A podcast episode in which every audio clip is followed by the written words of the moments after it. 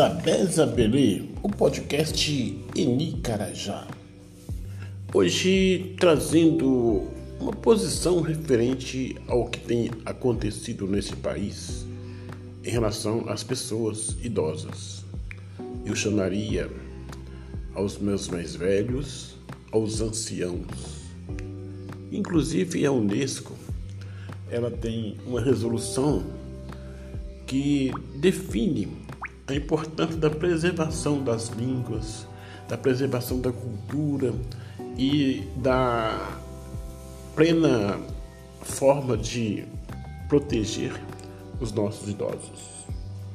Estando no Conselho Nacional dos Direitos da Pessoa Idosa, CNDPI, tenho deparado com uma série de pessoas que se, se posiciona como idoso mas que não se sente como tal, não porque se sente mais novo, é porque ele se sente muito negligenciado. A questão do Estatuto da, da, Pessoa Idosa, que é a Lei 10.741 de 2003, ainda não, não pegou. Né? Nós temos muitos idosos sendo negligenciados, perseguidos, abandonados, ultrajados, violentados.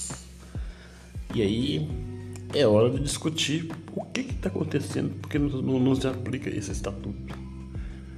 Por que, que a gente está vendo aí na televisão todo dia notícias muito horrendas referentes à violência contra a pessoa idosa? Outro ponto é por que também o Brasil não ratificou até hoje a Convenção Interamericana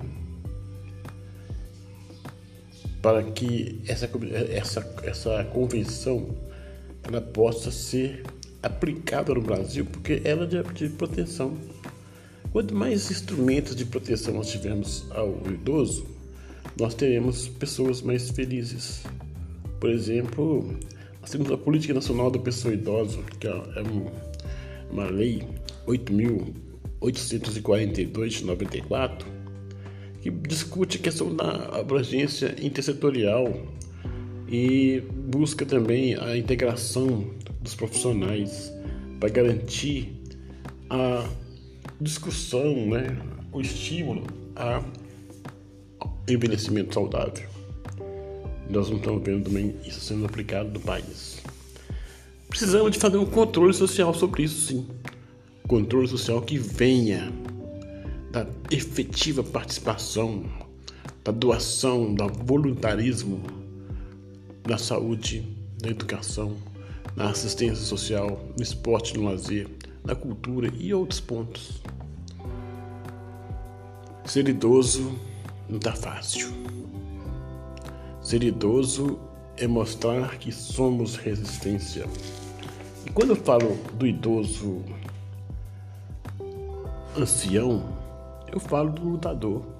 Eu falo daquela pessoa que construiu, constituiu e montou toda a sua rede de familiar e é responsável também pelo prosseguimento de uma grande árvore genealógica que não é passada, é a futura, as nossas crianças, os nossos jovens negros, os jovens que estão por aí, é, a, a, os adultos né, trabalhando porque toda hora a gente vê assim, a, a taxa de emprego aumentou. Aumentou 0,001%. E aí? Tem, tem emprego digno? Ou é apenas um emprego assalariado?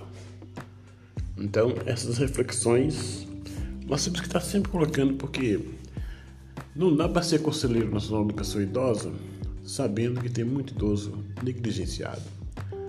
Nós temos muitos idosos pobres, empobrecidos, mal remunerados, porque é um absurdo o INSS falar que já paga os idosos através do benefício de prestação continuada. Isso é uma migalha.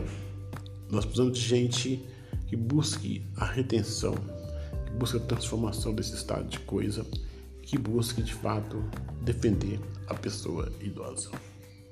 Eni Carajá, podcast Isabel Isabelê.